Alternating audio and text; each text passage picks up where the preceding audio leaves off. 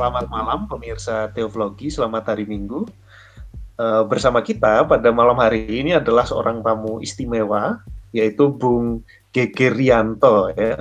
Bung Geger ini saat ini sedang menjadi kandidat PhD di Institut Antropologi di Universitas Heidelberg, tapi beliau uh, penelitiannya dan minatnya itu sangat lintas disiplin, ya Uh, beliau uh, punya latar belakang pendidikan di sosiologi dan juga pernah menjadi dosen filsafat konstruktivisme di Fakultas Filsafat Universitas Indonesia.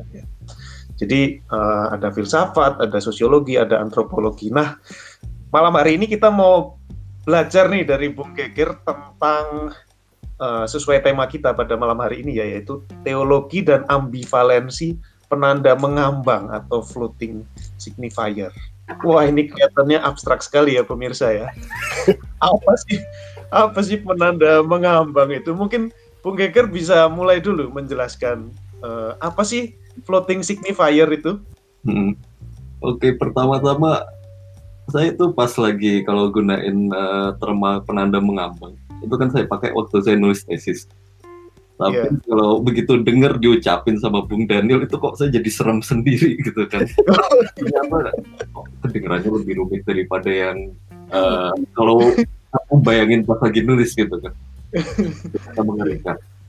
Jadi oke okay, kita pelan kita mulai pelan pelan gitu kan. Uh, penanda mengambang itu uh, paling gampang itu diketahui dengan justru bukan tahu penanda mengambangnya itu sendiri, tapi tahu penanda sebaliknya penanda konkret kan ada penanda konkret dan ada penanda mengambang kalau penanda konkret itu misalnya contohnya tangan saya gitu kan. Tangan saya ini misalkan dulu itu pernah jatuh dan uh, dan sempat itu tulangnya ada yang itu sedikit remuk gitu. Nah ini kan akan disebut sebagai penanda konkret. Ini tangannya geger gitu kan. Atau misalkan botol ini. Ini botol yang cuma ada satu-satunya di dunia ini yang ada di tangan saya sehingga ini disebutnya penanda penanda konkret Nah, tapi sementara itu kalau kita bicara penanda mengambang itu kalau misalkan kita paling gampang bicara uh, Jokowi gitu. Jokowi hmm. itu penanda mengambang. Kenapa penanda mengambang? Karena selalu semua yang kita pakai ide kita tentang Jokowi itu cuma ide kita tentang Jokowi, bukan Jokowi sebagaimana orang yang ada di sana gitu kan punya kepentingan. Hampir semua orang kan kalau kita bicara misalkan di sosial media mereka punya tafsirannya sendiri-sendiri tentang Jokowi itu siapa gitu saya misalkan ke lagi ada di Seram gitu kan mereka nganggep wah ada orang yang kurus gitu kan. Awalnya cuma jual mebel terus tahu-tahu bisa jadi presiden itu pasti punya kekuatan gaib gitu kan. Orang jadi penanda mengambang itu penanda yang nggak punya itu nggak punya itu nggak nggak bisa dibilang uh, konkret gitu kan. Nggak ada di sana gitu kan. Misalkan Jokowi itu paling satu yang gampang di di itu gampang dijadikan contoh Contoh lainnya misalkan uh, kita bisa bilang uh, contohnya berkat kita pakai itu uh, apa uh, terminologi kekristenan lah. Berkat ini kan sering sering banget dipakai dalam itu kan dalam istilah-istilah misalkan khotbah di gereja gitu kan. Nah, uh, berkat itu kalau seingat saya kalau misalkan dipakai di khotbah di gereja-gereja itu misalkan yang uh, katakanlah gereja-gereja yang lebih konvensional dia bisa jadi merujuk ke uh, itu eh, hal-hal uh, yang sehari-hari kita kita dapatkan. Nah, tapi kalau misalkan saya pergi ke gereja yang didatangi misalkan sama konglomerat, dia akan merujuknya bukan ke merujuknya bukan ke hal-hal yang katakanlah kita bangun sehari-hari bisa bernapas itu berkat dari Tuhan. Kalau buat gereja yang katakanlah didatangin sama orang-orang konglomerat itu berkat langsung secara spesifik merujuk ke materi. Katakanlah hmm. besok mereka proyek gitu kan besokan uh, minggu depannya mereka dapat itu mereka dapat uh, mereka penjualannya mulus gitu kan. Jadi kita kita bicara penanda mengambang kalau kata Frederick Jameson ada seorang filsuf pasca modern dia bilang penanda mengambang itu punya sifat yang beda daripada penanda konkret. Penanda mengambang itu menyerap.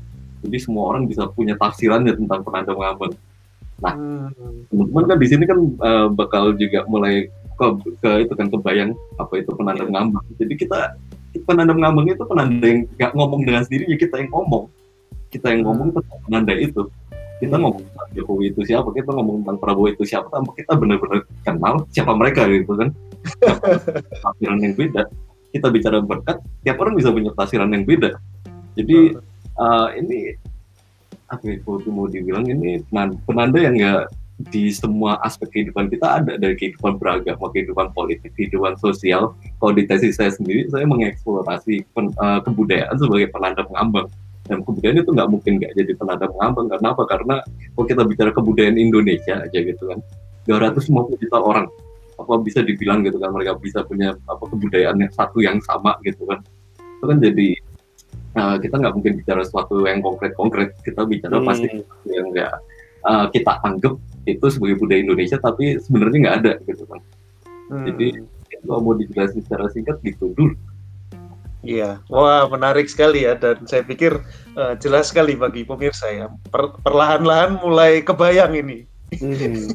apa yang tadinya uh, kelihatannya abstrak. Nah, saya ingat Bung Geger tadi menyebut juga tentang tesisnya ya.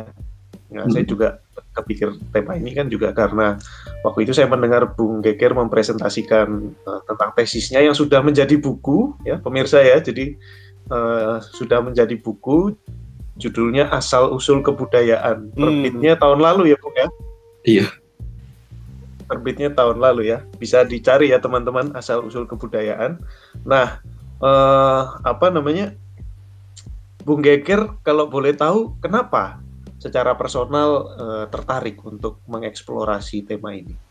Karena saya itu sebenarnya dulu itu orang yang berkecimpung di dunia ke itu apa aktivisme kebudayaan. Jadi oh. kita bicara aktivisme kan bukan cuma ada aktivisme hak asasi manusia, apa kesetaraan atau apa katakanlah uh, hak buruh gitu kan. Ada juga aktivisme quote and quote gitu kebudayaan. Dan saya pikir uh, karena saya punya itu kan punya akses yang cukup uh, dalam gitu ke orang-orang yang disebut budayawan ini. Gimana mereka punya itu gimana mereka katakanlah bisa meyakinkan orang-orang bahwa budaya ini penting. Hmm. dan jadi uh, subjek penelitian saya apalagi khususnya waktu itu saya uh, ngambil S2 di bidang antropologi dan uh, karena S2 saya di bidang antropologi saya dituntutnya untuk penelitian lama di satu tempat tapi waktu itu saya nggak kebayang gitu saya mau punya bahan apa ya? Ya udah yang ada aja yang saya udah terlibat lama. Nah ya udah saya kemudian penelitian tentang uh, kebudayaan. Dan tapi saya sebagai peneliti antropologi nggak meneliti tentang kebudayaan katakanlah ya orang-orang katakanlah orang-orang yang tinggal di kampung nelayan mana gitu atau orang-orang yang tinggal di pedalaman mana atau katakanlah masyarakat adat di uh, Jawa, di Maluku atau di Kalimantan. Enggak, saya penelitian justru bukan ten bukan tentang kebudayaan mereka, tapi tentang gimana orang mengkonsepkan kebudayaan. Hmm. Uh, yang buat saya jadi menarik adalah karena itu para budaya ini masing-masing itu ngomong seolah-olah ketika mereka ngomong budaya itu jadi sesuatu yang benar-benar mesti dipertaruhkan sesuatu yang ketika katakanlah mereka bicara itu dan kemudian di katakanlah ditampilin ke para orang-orang yang bisa itu partai, bisa itu pejabat, bisa itu sultan, bisa itu ya bahkan pengusaha gitu kan konglomerat. Ini kok ketika mereka ngomong budaya gitu saya sendiri ada di sana. Saya sendiri udah bisa bisa dibilang katakanlah lima tahun ada di sana tapi saya sendiri nggak pernah tahu budaya itu apa. Tapi kok gitu mereka ngomong kok kayak ini sesuatu yang penting gitu. Saya selalu terkesima gitu. Mereka sebenarnya ngomong apa sih? Padahal saya udah lima tahun ada di sana gitu. Katakanlah misalkan ada yang bergelut di dunia sastra gitu kan. Terus kemudian juga mengadvokasi bahwa sastra itu penting untuk masyarakat Indonesia gitu kan atau untuk ke apa ketajaman kepekaan uh, kepekaan estetik seseorang. Tapi yang jadi pertanyaan adalah apakah benar katakanlah kalau anda lagi semua berbicara tentang sastra tentang sastra Indonesia dan kemudian sastra itu mengembangkan kebudayaan terus uh, yang kemudian buat, buat saya jadi membingungkan adalah benar nggak sih emang sepenting itu? Gitu kan. Hmm. Itu ada momen-momen di mana ya ketika saya jalanin itu gitu kan ketika saya menjalani aktivisme itu kayak ya udah ya emang ini penting tapi ada momen-momen misalkan mau tidur gitu. Benar nggak sih ini penting? Kenapa sih mereka pada ngomong itu? Gitu kan. Dan hmm. artinya setiap orang itu konsepsinya benar-benar bisa beda-beda. Makanya itu yang membuat saya buat saya ini jadi menarik banget dan ternyata ketika saya coba obrak-abrik gitu kan literatur antropologi tentang uh, hal serupa ternyata ini bisa dirujuk balik lagi ke yang saya sebut tadi penanda mengambang. Bahwa kita jangan-jangan emang nggak perlu yang namanya kita bicara tentang satu hal yang sama gitu. Jadi kita bicara semua tuh bicara kebudayaan tuh bicara tentang hal, yang beda-beda. Bahkan sekarang gitu kan. Sekarang ini saya lagi proses penelitian di uh, di Seram penelitian S3 saya saya ber, uh, saya meneliti di satu desa desa itu desa yang sebenarnya desa Islam gitu sehingga sekarang itu saya lebih sedang lebih dekat uh, secara kebudayaan saya lebih punya sensibilitas untuk melihat ritual-ritual Islam gitu kan dibanding Kristen maupun secara tradisional saya Kristen gitu. Uh, tapi yang bisa saya lihat itu misalkan di sana ketika mereka bikin ritual, ketika ada satu orang bikin ritual itu maknanya masing-masing itu bisa benar-benar lain-lain sama sekali. Maksudnya itu kan sesuatu yang nggak terpikir buat saya ketika tinggal di kota karena di kota kan selalu ada yang katakanlah menetapkan bahwa ya udah ritual ini uh, mesti preskripsinya kayak begini ini untuk uh, untuk menghindari penyakit gitu. Tapi mm-hmm. kalau bisa, bisa tiap orang masing-masing pun bisa beda-beda sama sekali. Jadi jangan-jangan mm-hmm. kita itu nggak butuh yang namanya nggak butuh yang namanya itu apa pemaknaan yang sifatnya konkret dan jelas dan mengikat. Tapi jangan-jangan kita butuh pemaknaan yang sifatnya loose gitu yang justru yang kayak yang dibilang di judul uh, judul vlog ini sendiri gitu kan ambivalen gitu. Hmm. Ya, wah menarik ini. Kita pelan-pelan makin kebayang ya pemirsa ya hubungannya keren teknologi ya. Iya, iya. Uh, Bung Nindya mungkin ada respon atau pertanyaan. Nah, menyambung di sana, Bung. Uh, kalau memang uh, apa namanya kita tidak perlu fiksasi makna, tidak perlu satu makna yang uh, fix tentang sesuatu begitu. Lalu memang kemudian pertanyaannya adalah begini, lalu agama itu apa? Nah, gegernya bukan bung geger, apa ributnya gereja ya, atau atau lembaga agama itu kan biasanya ini yang yang ortodoks, yang benar, yang lain itu salah, sesat begitu. Nah, sementara per definisi agama itu kan religio, mengikat sesuatu yang yang mengikat bersama gitu kan. Um, uh, religare to to to bind together begitu. Nah, lalu kalau begitu agama itu apa dan dan bagaimana pun? Nah, sebenarnya gimana ya? Saya bisa dibilang sama kagetnya gitu. Oh, okay. ketika saya melakukan penelitian ini karena gini, maksudnya saya kan udah dilatih sebagai antropolog dan yeah. maksudnya karena uh, di teks-teks yang saya baca itu yang namanya kebudayaan itu teks kan kebudayaan itu sesuatu yang punya doktrin yang jelas sesuatu yang punya katakanlah konsepsi-konsepsi yang jelas gitu paling enggak kalau dalam teks-teks antropologi klasik itu seperti uh, kita punya konotasi seperti itu kebudayaan nah begitu saya sampai ke sana dan saya kan paling utama paling pertama gitu kan ketika penelitian tentang kebudayaan kan yang diteliti coba agamanya gitu kan. Uh, yang dianggap sebagai pusat dari makna mereka gitu kan. Ketika saya coba itu kan saya ada di sana coba nanya gitu. Mereka punya uh, banyak sebenarnya uh, yang di antara ritual mereka itu ritual-ritual yang cukup mirip seperti di Jawa selamatan gitu. Di sana disebutnya itu misalkan doa ada doa sumarah gitu. Nah mm -hmm. saya ketemu misalkan bapak imam gitu bapak imam lamanya bapak imam lamanya akan menjelaskan misalkan oh doa sumarah ini udah ada ayat-ayatnya gitu secara jelas ini ini ini. Terus dia bicara misalkan ini doa tentang perjalanan. Kemudian saya ketemu katipnya katipnya itu ya katakanlah semacam yang uh, selalu membantu bapak imam ini untuk itu untuk apa namanya uh, membuat menggelar ritual-ritual ini. Gitu ketemu katipnya dia akan bilang uh, saya, saya sebenarnya kurang tahu mas. Padahal dia waktu dia udah jadi katakanlah lima tahun menjadi katip. Jadi dia itu melakukan itu melakukan ritual itu secara boleh dibilang quote and quote otomatis gitu. Karena dia tahu cara membaca ayat gitu kan dan dia tahu langkah-langkah prosedurnya dia akan melakukan itu tanpa uh, tahu secara pasti pemaknaannya apa. Dan kemudian misalkan tadi saya ngomong sama imam lama saya ngomong lagi sama imam yang lebih baru lagi. Jadi kan imam ini kan jabatan yang di uh, imam ini kan jabatan yang katakanlah berganti tiap kali uh, imam ini yang lama udah dianggap nggak mampu lagi. Nah jawabannya itu kemudian lain lagi. Misalkan yang imam yang lama ini bilang ayatnya ini udah harus jelas gitu ayat 110 sampai ayat 115 dia bilang oh enggak ayatnya bisa lain lagi. Aduh ini ini mau nafsirin apa gitu? Jadi katakanlah begitu dapat data semua ini gitu kan. Maksudnya kan kalau maksudnya saya pikir sebagai antropolog saya mesti dapat makna yang jelas. Tapi ternyata artinya mereka kalau bicara artinya gini saya mau saya mesti uh, saya mesti meninggalkan konsepsi lama saya kan bahwa jangan-jangan kehidupan beragama itu nggak perlu sesuatu doktrin yang jelas gitu kan hmm. dengan yang diperlukan itu bukan doktrinnya tapi prakteknya gitu kan hmm. dengan mereka itu apa katakanlah uh, mengut, apa, me, melakukan tradisi ini, menjalankan tradisi ini, mereka itu tetap punya merasa semacam punya penanda identitas meskipun mereka sendiri nggak tahu secara persis identitas ini apa gitu kan. Mm-hmm. Ya, perlu kan itu payung aja sekedar payung ya katakanlah uh, orang-orang tuanya melakukan ini generasi ke bawahnya terus melakukan ini dan ketika nggak melakukan ritual serupa generasi di bawahnya itu akan merasa semacam wah gila pegangan gitu jadi semangat semangatnya gitu ketakutan ketakutannya kemarahan atau emosi-emosinya gitu yang mengikat mereka supaya mereka terus-menerus melanggengkan tradisi dan doktrinnya itu hal-hal yang sifatnya sebenarnya ketimbang katakanlah normatif itu afektif.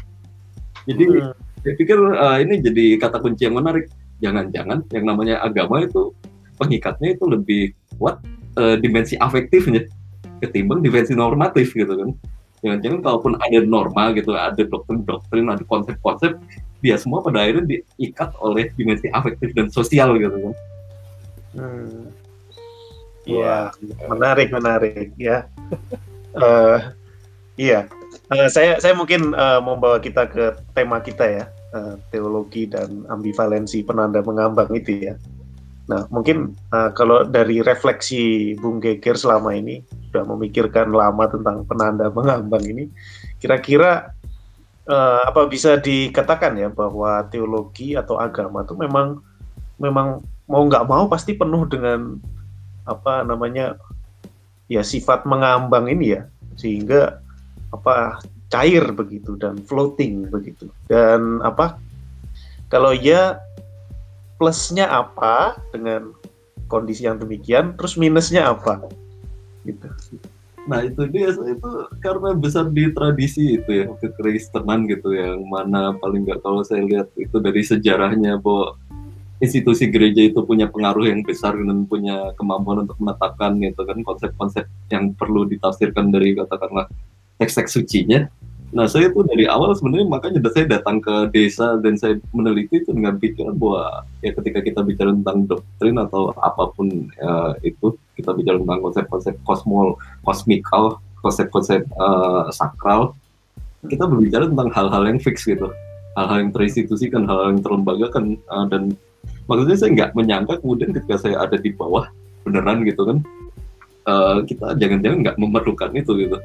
Jadi kalau dari saya sendiri uh, kalau saya itu saya selama ini berada di itu institusi yang saya uh, saya itu saya, katakanlah secara tradisional kan saya terakhir di kekristenan saya selalu berpikir seperti itu saya ke sana hmm. saya melihat wah jangan-jangan memang uh, jangan-jangan memang kalau kita bicara tentang doktrin-doktrin itu doktrin-doktrin agama nggak perlu seperti itu dan ketika saya balik lagi kemari uh, misalkan saya ke itu saya saya pergi ke khotbah gitu kan dan begitu saya coba memang coba perhatikan gitu saya coba cermati dengan lebih uh, lebih sungguh gitu. Misalkan saya pergi ke gereja khususnya kalau mungkin ini lebih berasa katakanlah kalau di gereja-gereja yang karismatik gitu. Mm-hmm. kita bisa melihat bahwa pendetanya itu punya inisiatif untuk inisiatif yang sangat kuat gitu dari dirinya sendiri untuk menafsirkan segala sesuatunya itu berdasarkan kondisi uh, katakanlah yang dia lihat gitu jemaatnya kayak gimana pasarnya kayak gimana kan. Misalkan apa uh, sebenarnya ini berasa banget kalau kita bicara di gereja karismatik karena begini. Uh, mereka kan biasa uh, sistemnya itu kan mereka akan mengundang katakanlah pendeta pendeta yang diminati sama jemaatnya gitu kan. Ketika apa ketika katakanlah uh, pendetanya itu kurang diminati dengan sendirinya ini kenyataan yang saya pikir agak itu ya sebenarnya agak kelam dan agak muram dan agak ditutup-tutupi juga tapi ternyata tapi sebenarnya ini juga kenyataan juga yang perlu saya singkat pendeta iya. gitu sanggup mengartikulasikan katakanlah uh, apa ya kalau dibilang concern-concern jemaatnya gitu kan dalam uh, dalam bentuk itu dalam dalam itu dalam teks-teks yang bisa ditemukan dari Alkitab itu orang-orang yang kemudian akan lebih banyak gitu kan lebih banyak uh, mendapatkan perhatian dan minat dari jemaatnya sehingga di sini kalau kita melihat dalam konteks kekristenan hari ini gitu kan kekristenan sebagai praktek sosial yang kita lihat hari ini gitu kan saya nggak bicara tentang kekristenan yang ideal tapi sebagai praktek sosial. Saya melihatnya itu kemudian ambivalensi dari teologi ini berfungsi sebagai katakanlah uh, gimana cara para pendeta ini mendapatkan jemaat gitu kan. Gimana kalau mereka katakanlah mengajukan gagasan tentang uh, berkat sebagai katakanlah uh, keuntungan material mereka akan mendapatkan lebih banyak jemaat dan jemaat itu akan terus mau tune in bersama mereka di gereja gitu kan. Sementara sebaliknya kalau katakanlah mereka berusaha mengartikan berkat itu sebagai sesuatu yang yeah. sifatnya lebih platonik gitu kan, sesuatu yang sifatnya punya punya sifat ya katakanlah lebih internal nggak punya materi yang secara jelas konkret kayak gimana. Jangan-jangan nanti mereka itu apa jemaatnya itu nggak akan tertarik dan melihat ah, ya udah kita pergi ke, ke katakanlah ke gereja lain karena kan kenyataannya seperti saat ini gitu kan gereja-gereja itu kan berebut jemaat gitu. Khususnya kalau kita bicara tentang gereja itu gereja-gereja yang di perkotaan. Jadi kalau saya lihat gitu begitu saya maksudnya melihat itu melihat katakan kenyataan yang ada di, di dusun tempat saya penelitian selama saya melakukan penelitian antropologi saya melihatnya seperti itu begitu saya balik oh iya benar juga ya. Maksudnya di sini juga begitu. Dengan itu dengan katakanlah dengan dengan tujuan ya kontestasi dengan tujuan ya itu tadi ada kontestasi untuk memperebutkan itu memperebutkan uh, jemaat dan ini bukan cuma katakanlah terjadi di kekristenan kita bicara misalkan di, di dalam konteks populisme Islam aja kita bicara tentang umat Islam, kita bicara tentang sesuatu yang mengambang juga, penanda mengambang. Masing-masing kan lagi berusaha tentang berbicara tentang umat kan. Jadi kalau politisi mana gitu kan bicara tentang umat, itu bicara bahkan sesuatu yang nggak bisa kita perjelas umat ini merujuk ke siapa sih? Apa umat ini orang yang kerja katakanlah uh, di kantor? Apa umat ini katakanlah orang yang katakanlah jadi pedagang gitu kan? Umat itu sengaja dipakai karena uh, dia punya kekuatan. Kalau kata Fedi Hadis kan bisa menyatukan banyak itu kan? Banyak banyak banyak menyerap banyak orang untuk masuk ke dalam itu dalam konsep itu. Ya sama seperti kayak tadi saya bilang itu saya bilang saya coba jelaskan tentang ya berkat gitu. Berkat ini dimaknai dimaknai seperti ini sama katakanlah pendeta, pendeta A pendeta B atau pendeta C untuk supaya orang-orang ini bisa dirangkul masuk gitu supaya orang-orang hmm. ini gimana yang katakanlah ada di mana-mana ini bisa ditarik masuk jadi kan fenomena yang kita lihat juga termutahir sekarang ini kan orang-orang dari gereja yang katakanlah seperti uh, GKI gitu kan gereja-gereja yang ya. sifatnya konvensional itu kan banyak jemaatnya kemudian terserap ke gereja-gereja yang pendetanya punya kemampuan untuk me, boleh dikatakan apa ya Yahweh untuk itu Yahweh untuk merangkai penanda mengambang ini. Iya iya iya. Menarik. Menarik. Bung Nindyo mungkin ada komentar atau pertanyaan? Uh, ketika Bung menjelaskan tadi ya tentang penanda pengambang itu jadi saya nggak tahu apakah Bung memakai bukunya ini. Karena buku ini kami baca di di uh, kelas estetika dan agama uh, bukunya Webkin Web, Webkin Webkin ya iya Webkin uh. Sign Signs of Recognition gitu kan iya yeah.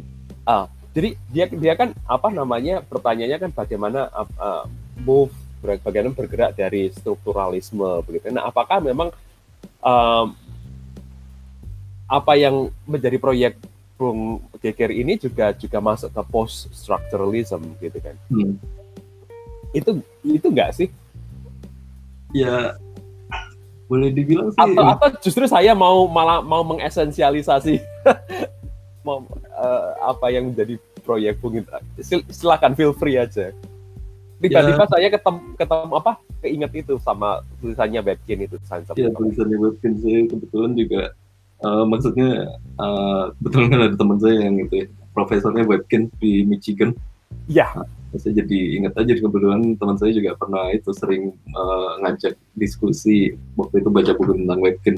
Nah, uh. tapi terkait maksudnya kan sebenarnya ini ini konsep yang kalau kita bicara konsep penanda mengambang itu kan konsep yang bukan cuma sebenarnya muncul pada tahun uh, 50-an apa 60-an itu kan awalnya muncul dari antara para antropolog yang memang waktu itu pengen apa uh, pengen mengkonsepkan tentang lucunya sebenarnya konsepnya tentang mana mana-mana yang ada di itu yang ada di apa kitab kitab keluaran oh, keluaran oh dia pakai penada mengambang si Levi Strauss waktu itu untuk mengkonsepkan tentang mana.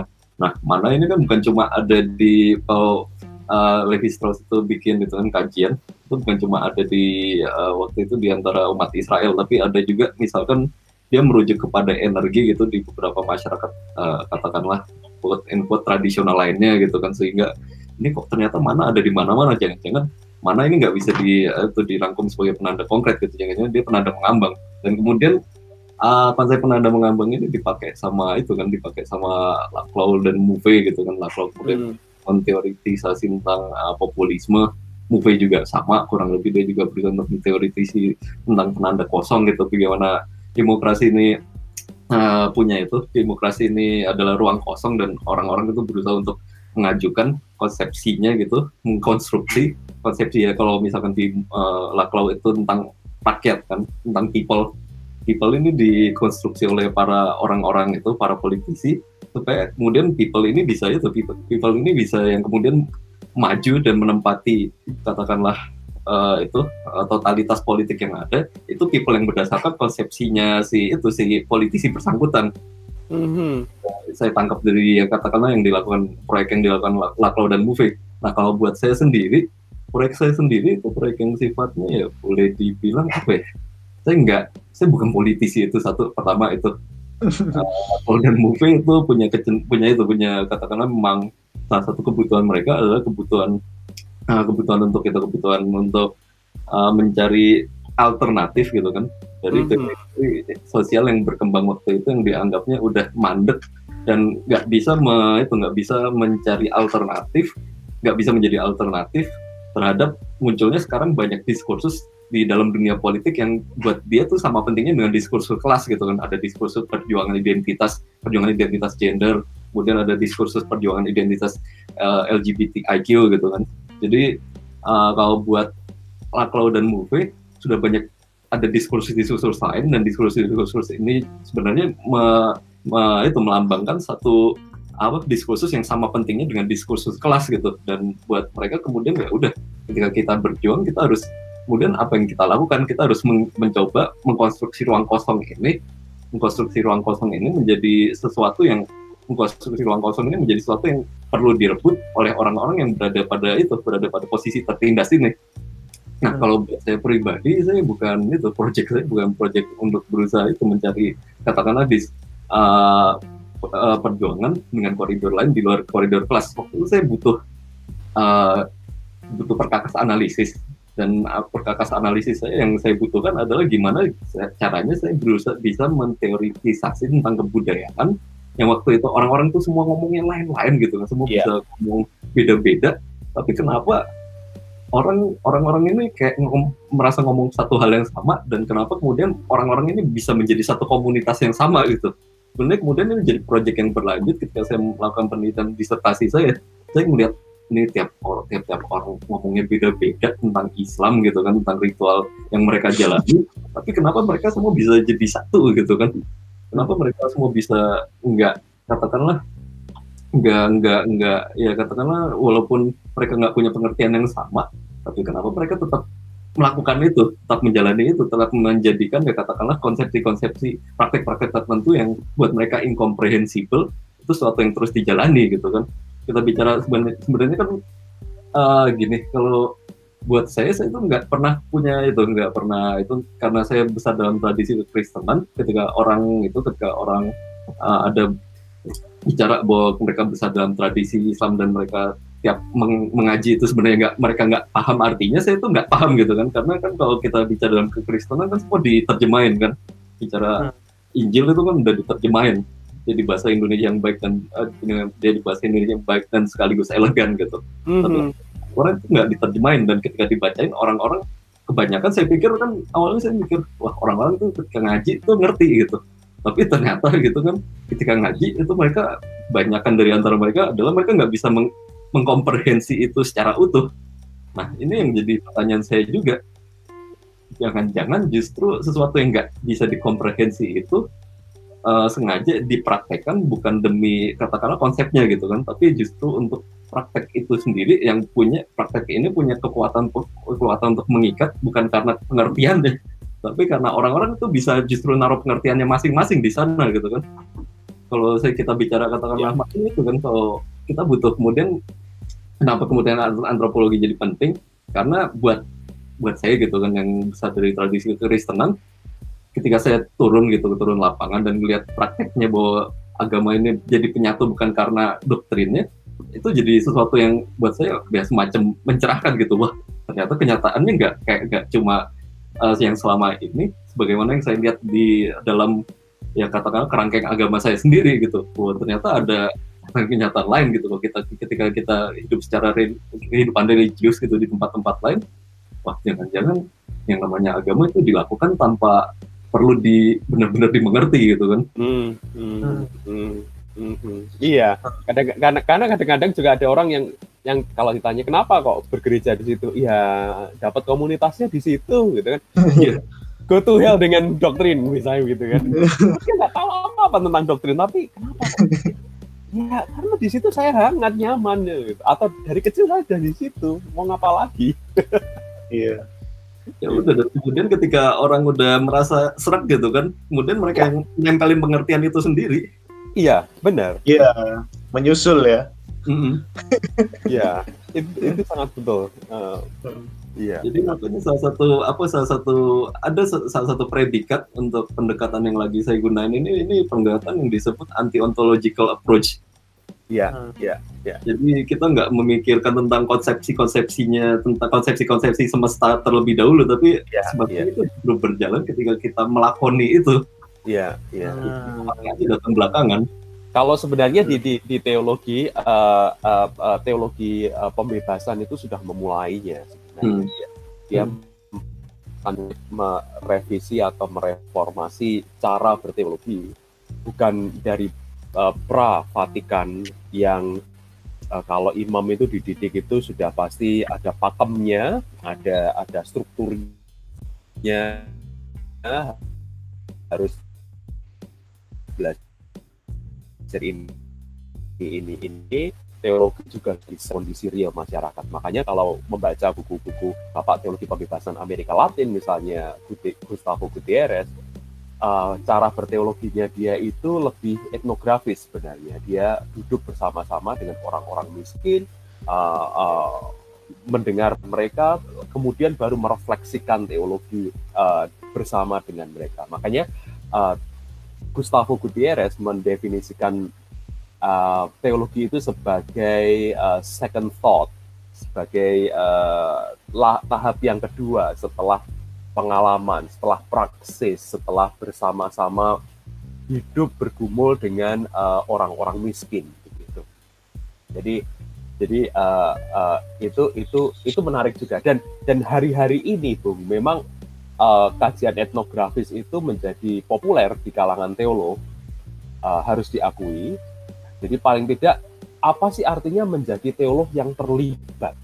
Apa sih artinya menjadi teolog yang memang betul-betul masuk ke dalam dalam uh, komunitas? Tidak dengan preconceived uh, notions begitu, tetapi memang masuk dulu bersama-sama dengan umat dengan sebuah konteks satu jemaat, baru kemudian nanti kira-kira orang ini percaya tentang misalnya Roh Kudus itu apa? Orang itu bicara mengenai Kristus apa. Lalu dia cari dan kemudian dia dia ternyata malah beda-beda ya gitu. Nah hmm.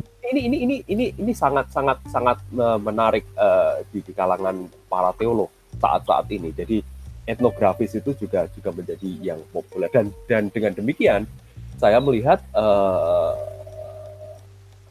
apa teologi juga belajar nih dari dari antropologi dan sangat baik menurut saya bahwa bahwa teologi yang biasanya dipahami dari wahyu Allah uh, itu begini fix tapi belum tentu wahyu Allah itu diterima oleh uh, orang-orang ini secara sama begitu.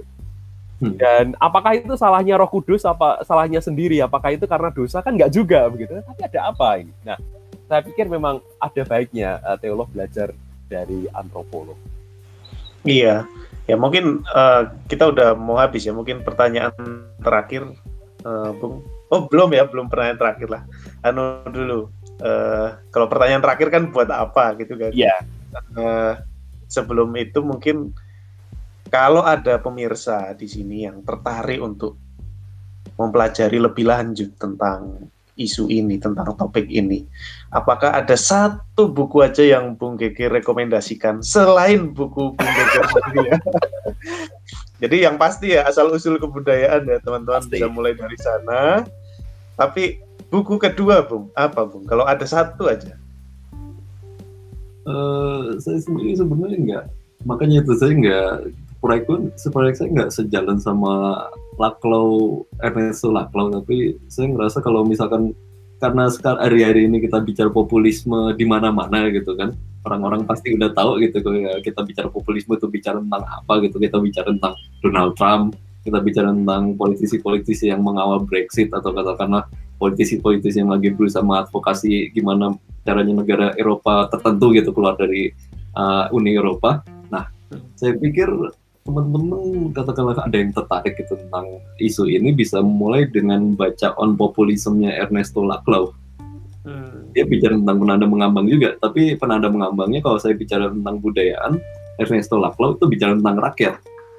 Yeah. Dan uh, ada juga buku dari Fedi Hadis yang bicara tentang populisme Islam. Nah, kita kan juga uh, sama uh, satu isu yang lagi tren juga sekarang kan tentang gimana umat Islam ini jadi konsep yang berusaha untuk digunakan untuk memenangkan kompetisi elektoral di mana-mana gitu kan. Bahkan oleh katakanlah satu kelompok yang buat uh, beberapa orang itu dari awal udah kelihatan gitu. Ini politisinya jelas uh, kata nggak pernah kelihatan nggak nggak pernah kelihatan mereka itu politisi yang religius gitu tapi karena sangat serang, sering menggunakan kata-kata umat Islam gitu umat Islam terserang umat Islam terpojok umat Islam katakanlah ter ter itu kan apa uh, zalimi oleh rezim.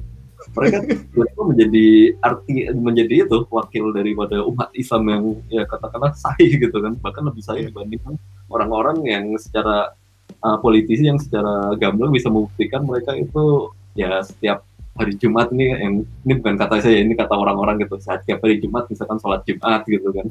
Nah uh, teks lainnya yang ngomongin tentang Islam uh, dari pers uh, dari perspektif penanda mengambang juga itu itu apa tulisannya Fedi Hadis tentang populisme Islam.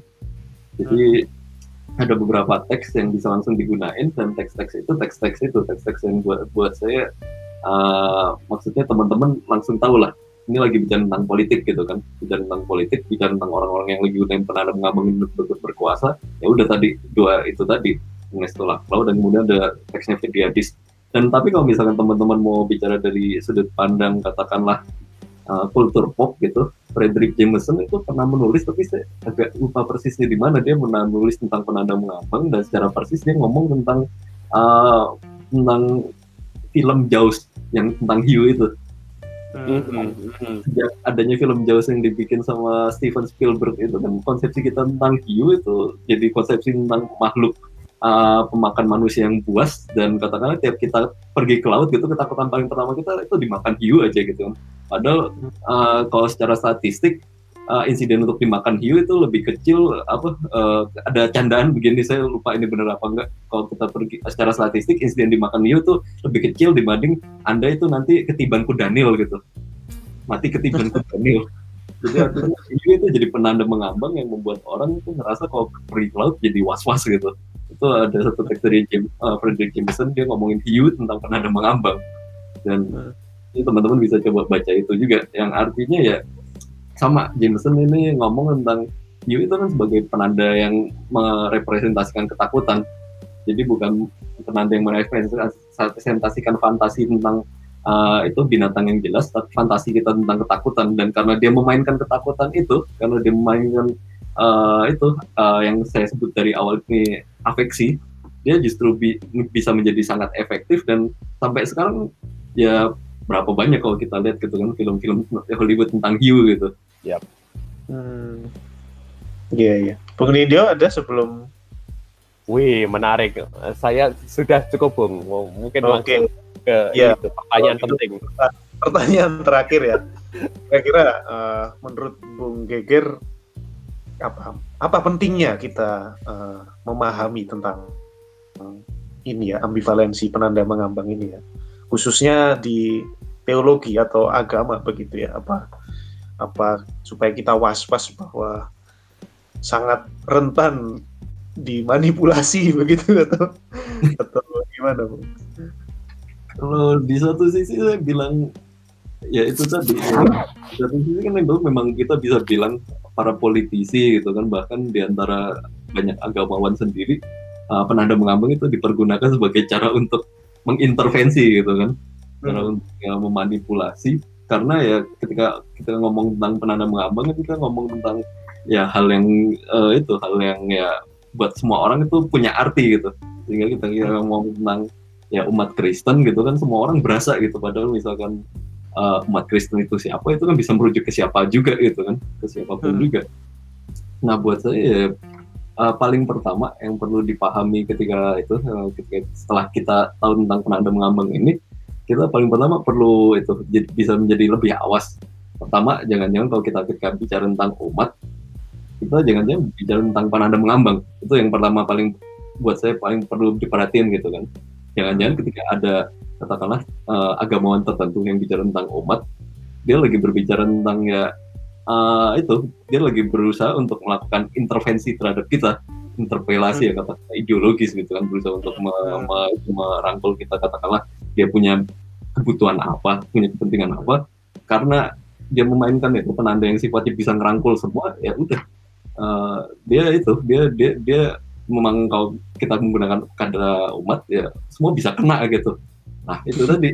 Kan kalau ya buat saya yang buat paling nggak pelajaran buat saya pribadi setelah katakanlah saya kemarin terlibat lama dalam dunia aktivisme kebudayaan ini kebudayaan ini adalah saya jadi merasa kalau tiap kali orang-orang mulai ngomong yang abstrak abstrak saya mesti pas waspada gitu kan ya orang-orang ini udah mulai udah mulai ngomong tahu-tahu atas nama kepentingan kebudayaan, atas nama kepentingan rakyat, atas nama kepentingan umat gitu kan. Wah, ini udah udah udah itu aja. Itu udah penjagaan lah. Itu satu gitu kan. Itu satu. Tapi di sisi lain ya itu juga dan uh, kita juga bisa jadi awas gitu dengan awas dengan katakanlah kemungkinan-kemungkinan lain seperti yang saya yang terjadi uh, pada saya sendiri. Ketika saya lagi melakukan penelitian gitu. Selain penanda mengambang itu punya fungsi intervensi gitu kan intervensi untuk merenggut hati orang-orang gitu kan merenggut aspirasi orang-orang. Dia juga jangan-jangan punya kemampuan untuk meregulasi kehidupan sosial sehingga ketika kita ngelihat komunitas-komunitas agama jangan-jangan mereka jangan-jangan mereka juga hidupnya bukan berdasarkan ya yang udah saya bilang tadi bukan berdasarkan aturan-aturan yang jelas gitu tapi karena mereka merasa sama-sama punya identitas yang sama gitu kan sama-sama sebagai umat gitu kan. Jadi buat saya sih itu ini fungsi-fungsi pertamanya itu tadi membuat kita jadi waspada dengan penggunaan-penggunaan terma yang abstrak. Tapi di sisi lain juga itu membuka uh, buat saya gitu sebagai ilmuwan buat saya sebagai akademisi lagi ada yang sedang ada kebutuhan penelitian itu jadi membuka, mengeluarkan saya dari cangkang saya yang katakanlah saya besar dalam tradisi agama yang mem, membiasakan saya untuk uh, bicara tentang doktrin itu secara ketat, saya jadi merasa bahwa yang namanya uh, kehidupan beragama itu jangan-jangan bisa dipahami secara lebih luas gitu kan. Dan jangan-jangan hmm. seperti yang tadi udah dibilang oleh Bung Nindyo gitu, bahwa jangan-jangan kalau ketika bicara ketika itu uh, kita sedang berbicara teologi khususnya uh, ketika kita berusaha untuk menginteraksikannya dengan masyarakat yang di luar khususnya masyarakat yang dikonsepsikan dalam itu kan dalam banyak teks hmm. buku teks gitu kan masyarakat di luar Eropa gitu kan masyarakat katakanlah yang di, yang hidup di tempat yang lebih jauh gitu atau bahkan jangan-jangan di selipan-selipan dari masyarakat modern itu sendiri hanya kita sedang berhadapan dengan kenyataan yang sama sekali lain gitu kan mm-hmm. mereka ketika diajarkan tentang Roh Kudus gitu kan ketika uh, mencoba me, mempelajari tentang katakanlah Tuhan Kristus dan konsep-konsep yang alkitabiah lainnya jangan-jangan mereka punya sama punya tatanan yang sama sekali lain gimana cara mereka menempatkan semua konsep itu gitu jadi buat hmm. ya saya sendiri nggak punya saya sendiri nggak nggak itu saya sendiri juga masih agak bingung gitu secara persis katakanlah fungsinya apa tapi buat saya sih paling nggak itu mengingatkan saya untuk berhati-hati dan kedua ya membuat saya lebih itu membuat saya lebih terbuka aja. Oh, Oke. Okay justru justru malah pentingnya di situ. Jangan jangan dan memberikan norma dan jangan memberikan preskripsi bung. Biarkan ini memang mengambang. Jadi jangan-jangan teologi juga menjadi penanda pengambang juga. Karena itu di awal memang pertanyaannya ini teologi itu tradisi apa Oke, okay, Bung Des. Iya, ya teman-teman, ya saya pikir uh, kita bisa uh, apa wacananya sudah di uh, ditaruh di atas meja, teman-teman bisa menyaksikan dan bisa mengembangkannya sendiri. Dan saya pikir ini penting ya menjadi perenungan bagi kita semua ya bahwa bahwa ada sifat floating gitu dalam wacana wacana-wacana teologis yang kita munculkan gitu dan uh, itu punya tantangan maupun uh, peluangnya tersendiri. Ya, oke, okay, kita cukupkan teologi kita kali ini. Selamat malam, selamat hari Minggu. Terima kasih banyak Bung Geger. Terima kasih Bung Geger untuk waktunya. Sudah berbagi ilmu bersama kami. Jangan kapok-kapok ya. ya. Oke, okay. uh, selamat malam ya. Oke. Okay.